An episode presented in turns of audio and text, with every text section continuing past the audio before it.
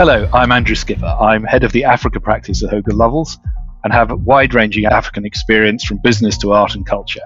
I'm co vice chair of the Smithsonian National Museum of African Art and recently became co chair of the UK government's Africa Investors Group. I've been having conversations with some of Africa's top business minds and investors, people who are deeply committed to building the continent. They're certainly no pulling no punches about the problems, but they're also spotting enormous opportunities. Today, I turn to a business leader who has extensive global experience in the oil and gas industry, having worked and set up operations in countries including Tanzania, Mozambique, Australia, Russia, Colombia, Nicaragua, Suriname, and now Nigeria, where he is vice president and managing director for Equinor Nigeria. Heini Melkovic is a good friend who has a passion for Africa and the energy sector. And with the price of oil around $40, new legislation finally coming into play in Nigeria, a world focusing on sustainability and SDGs, and an African Union looking for a new paradigm, this is a perfect time to talk. So, welcome, Heidi. It's a pleasure to talk to you. Thank you very much, Andrew. It's a great pleasure to talk to you too. Yeah. So since we last met, and I think it was in an art exhibition in Lagos with um, various glitterati from Nollywood, so much has changed. I know you're now back in Lagos after an extended spell contemplating the future in the fjords of Norway. How has that break changed your view of Africa, Nigeria, and the oil and gas sector, if at all? And after all that travel over the last few years, has that made you keen to travel more or maybe slow down a little?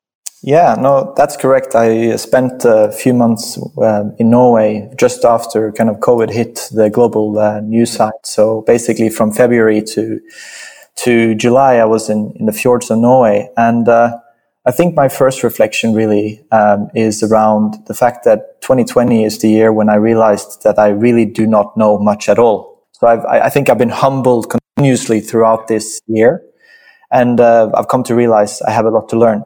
So Socrates was right then. Yeah, no, but it, it truly is. Uh, it's been a remarkable year, and, and, I've been truly humbled by it. But um, you know, I, I, think maybe to start off with saying, you know, I think COVID to me is is a bit of a the great equalizer. Mm. Uh, you know, people around the globe has come to realize that you know the freedoms and the future that we took, uh, certainly in the West, I, I suppose, for some something as granted has been has been shooken and um, it's come you know to many i think to realize the importance of family and, and friends but also about good preparation and good governance. So, so so that's kind of the overarching theme that i see let's say globally. And then you know to africa and, and let's say in the situation we're in you know, I, I, think many people in say April were predicting, you know, an, a very, let's say, almost epic uh, proportions of, of the were. challenges that Africa was looking at, and uh, you know, a, a, doctor of mine, a friend of mine, doctor uh, within our corporation, he, we were talking and and we were looking at the rates and we're saying, look, these are very good rates. And he said, look, I believe that in Nigeria alone there will be more people, medical doctors, etc with experience in dealing with infectious diseases on a practical level than probably in all of Europe combined. There is something about the resilience and the actual knowledge on the ground in Africa that, that we potentially overlooked that I think has come a bit to the forefront. You know, and me being back in Lagos now, I certainly see, you know, the, the measures taken here in many ways are, are quite sound and, and, and, you know, I would say I, I, felt safer in Lagos airport from a COVID point of view than I did traveling out of Europe to, to get to Lagos. So, you know, the one thing that I would say probably has taken everyone by storm is how Africa and Nigeria had to digitalize overnight, uh, you know, and, and then done so really well. Now we have, you know, the same meetings that we rather in the past would travel to and we would prepare for, you know, days potentially is now done on, on Teams or, or other video conferencing uh, apps. So that has really, really changed. And then you could say nothing has really stopped. So, you know, in the seven months that we've been out, uh, you know, five million new Nigerians have been born. And that's the same amount of, uh, of new babies in Nigeria as in all of the EU t- combined. So, so the market potential and the, you know, demographic challenges that are, that was present before COVID is certainly not uh, waning uh, now either. So, so that's an, you know, say an important and an interesting uh, point as well. Yeah. And then finally, you know, when it comes to travel, it's a good question you bring there. I, I believe that obviously there will be, in one way, less traveling. But at the same time, the digitalization and the, let's say, uh, acceptance for yeah. doing it the digital way opens up, you know, new ways of, of managing. It may opens up new ways of dispersing leadership it might be we'll see less traveling, but we might have a more global mindset. I've heard a lot of people talk about the dispersal of leadership, moving away from the dirigist center, as it were. Is that really going to happen, or do you just think digitalization is dehumanizing people so they never meet? No, and, and so so I think Andrew, I think you're spot on there. I think there is there is something about you know the the opportunity set to or the opportunity to have more dispersed leadership doesn't necessarily mean less uh, let's say presence. Yeah. So, so, so I believe that you know, and, and we'll see how this pans out. But for example, practically, you know, I'm in Lagos now, and it might be that I will, over time, let's say that time things were, you know, uh, cooling down a bit, and we could actually travel around. You could see potentially Africa being a region that was dealing more with itself uh, in turn, let's say within the organization. But at the same time, you would have leaders coming in from outside who would potentially have a more global remit that previously were, you know, very focused on maybe one region for the obvious practical kind of logistical reasons that it's, it's really difficult to cover a large uh, part of the world, which now potentially uh, is done easier. But that does, of course, as you kind of say, does necessitate the ability to give responsibility and accountability down in the ranks. So, so that has to still happen. It's not all about digitalization. It has to also be about uh, giving giving people the room to to deliver. I mean, it's pretty to use the word epic times in Nigeria because after decades of waiting, Nigeria finally introducing its new petrol Petroleum Industry Act. But what, in business terms, are the key opportunities do you think this presents? And what are potential areas of challenge, especially for a global business like yours? First of all, I think this petroleum industry bill, so it's yeah. called PIB for short. Yeah. Uh, yeah. And, and that's how we use it, the name here. So, so I'll go with yeah. that acronym. Yep. Uh, you know, it's, it's, first of all, it's been, you know, nearly 20 years in the waiting, right? So, so now it's here.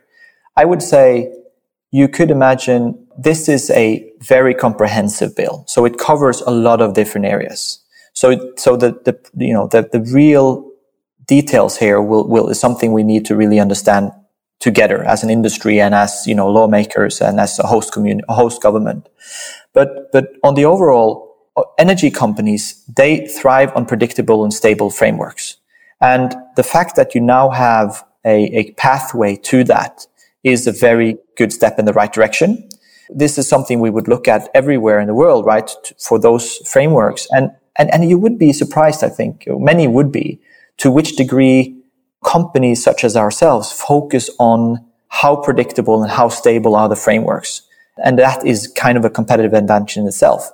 So with that in mind, the fact that the bill seems to be very well thought through and it seems to be done for the long haul, i.e. it's going to be there for, for, you know, let's say the next uh, many decades, that in itself is a very good sign that this could provide the, the, the necessary stability for Nigeria to attract investments. Then, obviously, there are challenges, but there are also opportunities. Ni- Nigeria has struggled over many years to attract the, the you know, its potential in the oil and gas sector is larger than the capital that it attracts. And that's down to uh, one part of it has been the fact that there hasn't been a, you know, there's always been talk of a PIB, but it hasn't happened.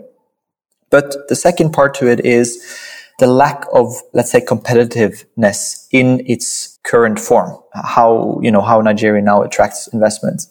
So now the very interesting details on that uh, in the PIB will be to understand how does this, and we call it, you know, in the industry, it's called government take.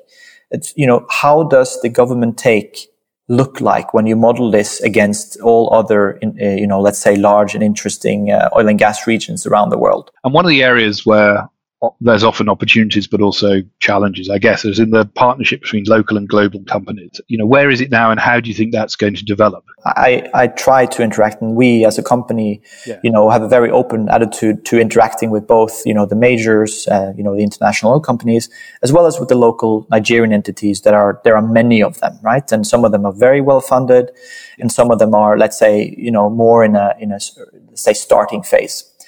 One data point here is that you know there was just recently there was a marginal bid round. You know, marginal is, yes. is taken by can be t- you know can be understood different ways, but what it is is in Nigeria it's really vintage uh, licenses where there has potentially been production and now is looking for you know kind of the second licensing round on the same licenses. You know that bid round attracted 500 different local companies mm. to apply. Yeah. Nigeria in particular has a very thriving and large uh, local entity uh, kind of underforest of, of various uh, of various companies. So going forward, and especially when you have a PIB as well, I think the importance of partnerships and the importance and let's say the, the, the common what both sides can bring to the table yes. will necessitate much more and closer relationships between the large international companies and the local Nigerian companies. I mean, so you're opti- you're optimistic about that.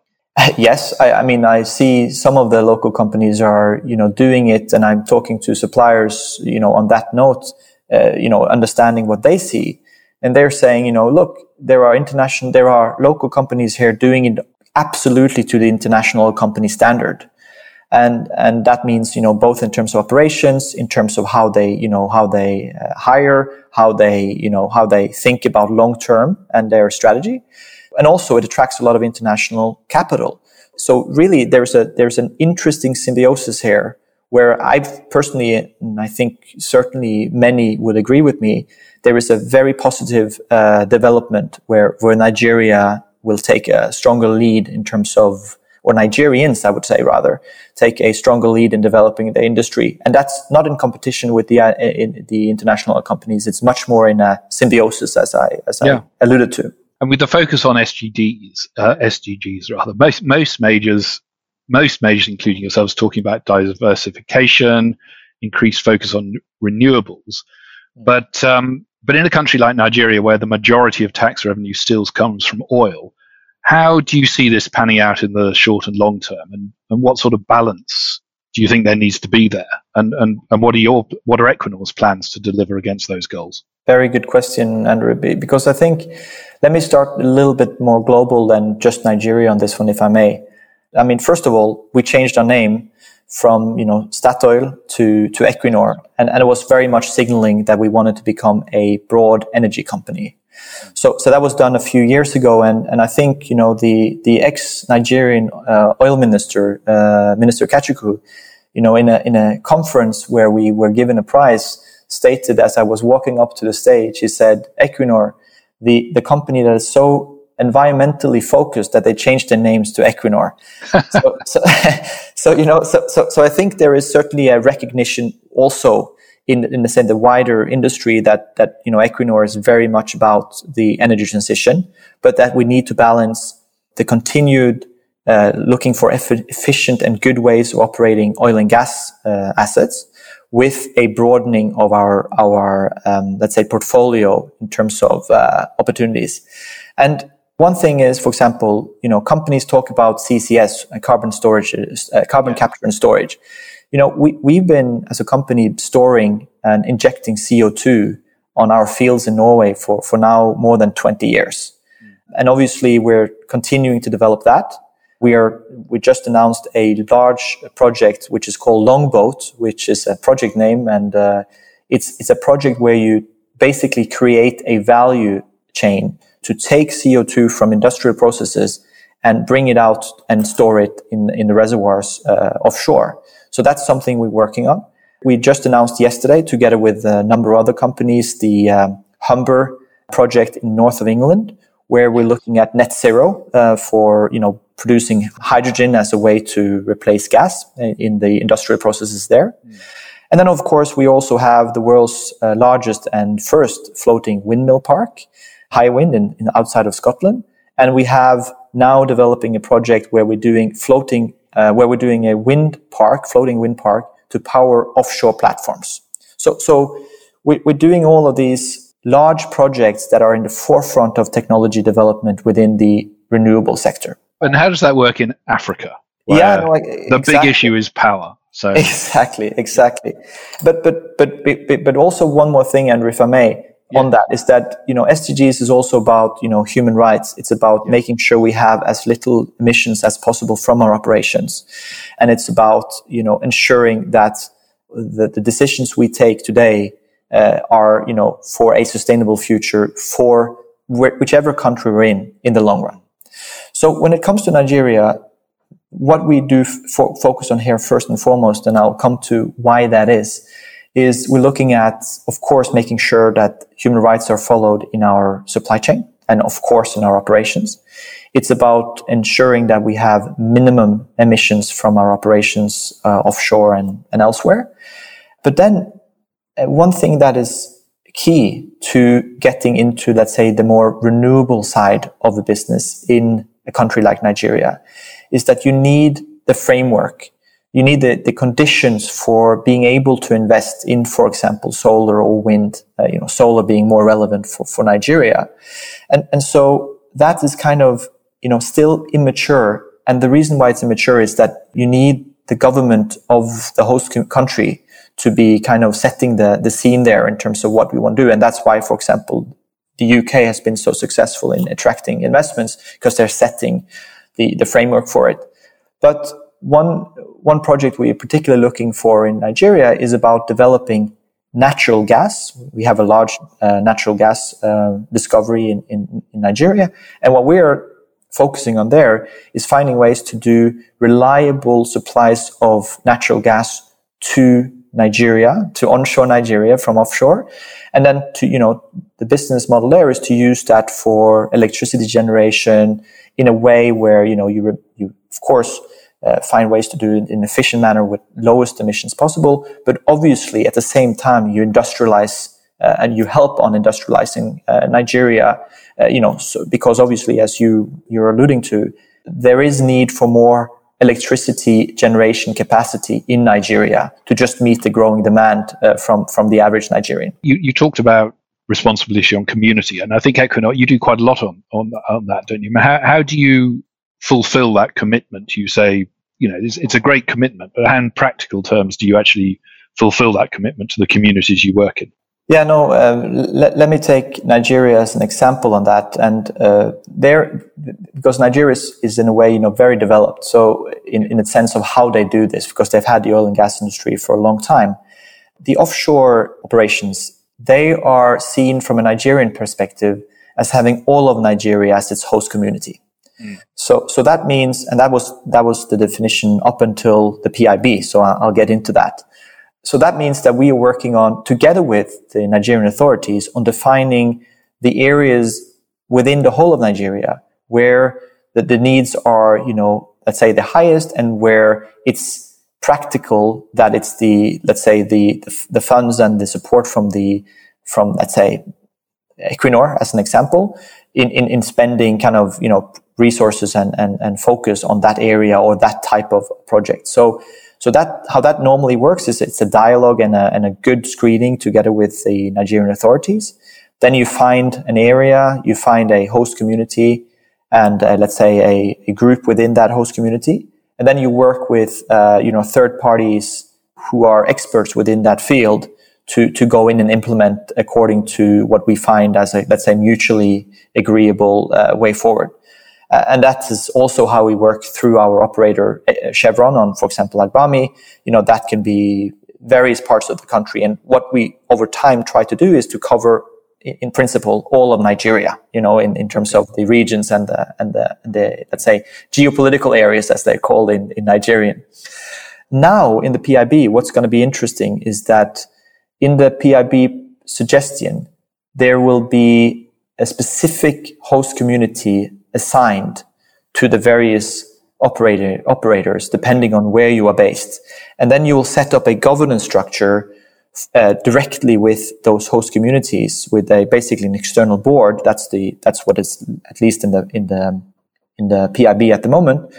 And then that will be a way of securing both the governance side of things and also the implementation of projects, let's say locally in, in, in host community number one or, or number two, as it were. Yeah. So that's going to change now uh, going forward. Okay. If the so PIB that's, is that's uh, that's uh, an interesting development to watch. Yeah, absolutely. Yeah, I mean, still stepping stepping back a bit. I mean, you've been in you've been on uh, you've been to a lot of places, but a lot of places in Africa, and um, with COVID, the African Union has grandiloquently demanded a new paradigm for Africa, adding value on the continent, more Africa trade. But at the same time, we've got shut shut borders, terrible sovereign debt, many in poverty. And what's your overview across the sectors, really, about as well as the specific oil and gas sector, about the future in, in the context of relative confidence coming out saying we've got to change things in Africa and be more African, adding value, and the reality of COVID?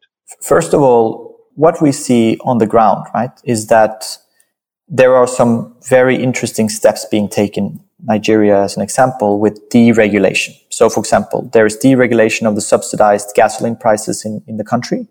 That will that will of course be negative to the to the consumer, but it will you know help on the state finances, and it also will help on having spending those same funds maybe for let's say more efficient use for, for social projects etc yeah. at the same time there is a deregulation or a re-regulation of, uh, of electricity prices meaning that electricity will now become more expensive but that of course that will also in a way find that will be a way to fund the let's say infrastructure gap within the infrastructure generate or the, within the electricity generation uh, capacity of, of Nigeria. And the PIB is another example of, of, of finding ways to, to regulate or deregulate, depending on how you see it, to kind of attract more investments. And just to add, you know, it, it's important to note that, you know, for the average Nigerian, for the average African, for the average person, probably worldwide, life has become tougher uh, during the last seven, eight months. And at the same time, you see that, for example, the Nigerian stock exchange is the best performing stock exchange this year, according to Bloomberg. So you have some of these, and that's maybe back to what I said in the beginning that it's, you know, I realized I, I really do not understand as much as I thought I understood in the past.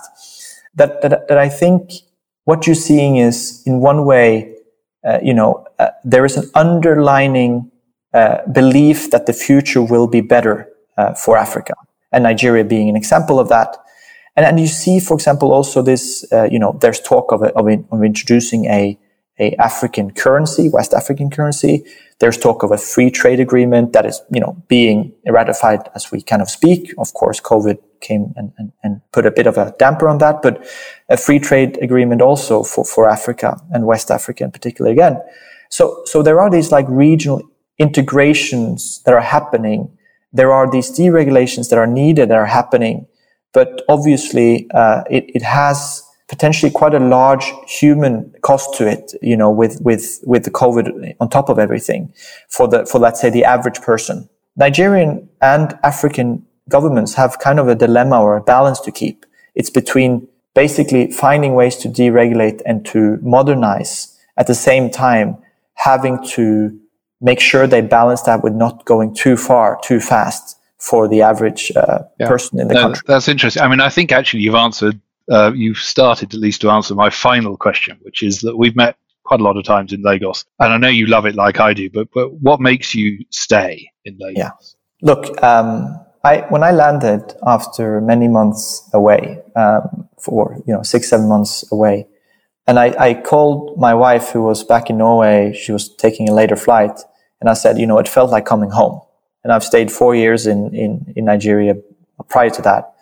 And I think it's something to, first of all, obviously, it's the energy and it's this, this sense of resilience that just every Nigerian has, right? It's this way of, of overcoming adversity and, and challenge that, it, that is yes. something I think we really have to, I think we who are not from here can learn a lot from that uh, as, as people and as, as let's say, you know we, will go on in life uh, maybe in other parts and and that's something i certainly will take with me wherever i go and, and that makes me want to stay here because i still feel i have a lot to learn about that humbleness and that resilience to to challenge and then of course i mean you can meet people in all walks of life within one little circle and and the the diversity in such a group is much greater than you would probably find most other places on the planet. So, so you know, you'll have a CEO from a large manufacturing company is talking to an artist who is, you know, standing there with a who's and, and listening to that is a is a ambassador from a large country who is asking open questions about you know uh, X Y Z and even a lawyer occasionally. Yeah, exactly, right. And I think I think that's the, the, the kind of diversity, the real diversity, and kind of difference of thought that you can get here on a on a day to day basis is another reason. That's fantastic, Heini. So Heini Melkvist of Equinor, thank you very much for being on this A Perspective podcast. Thank you.